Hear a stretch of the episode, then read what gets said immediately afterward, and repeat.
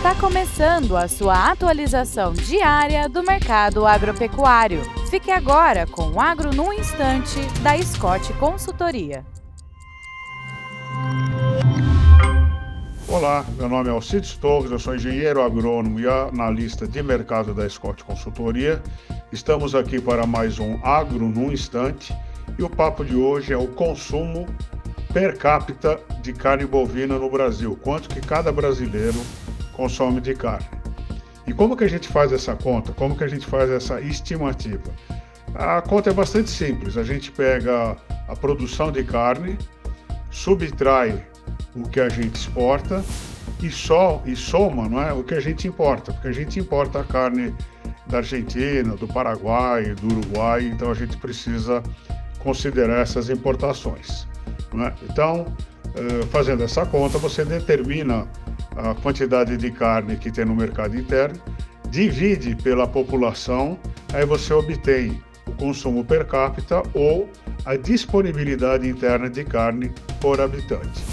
Vamos pegar aqui o consumo, a produção de carne no Brasil está estimada em 10 milhões e 560 mil toneladas.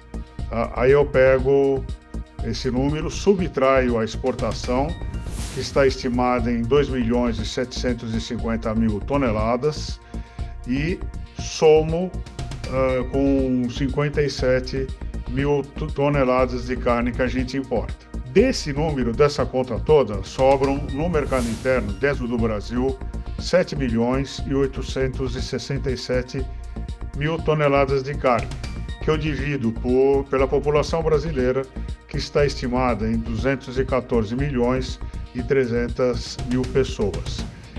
Essa contaiada toda chega no número de 36,7 quilos per capita por habitante. Então, esse seria a estimativa de consumo de carne no Brasil ou a disponibilidade interna de carne por habitante.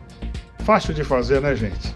E gente, dessa forma, hoje o Brasil tem um dos uh, maiores consumos de carne bovina do mundo, tá? entre os, uh, os grandes consumidores de carne.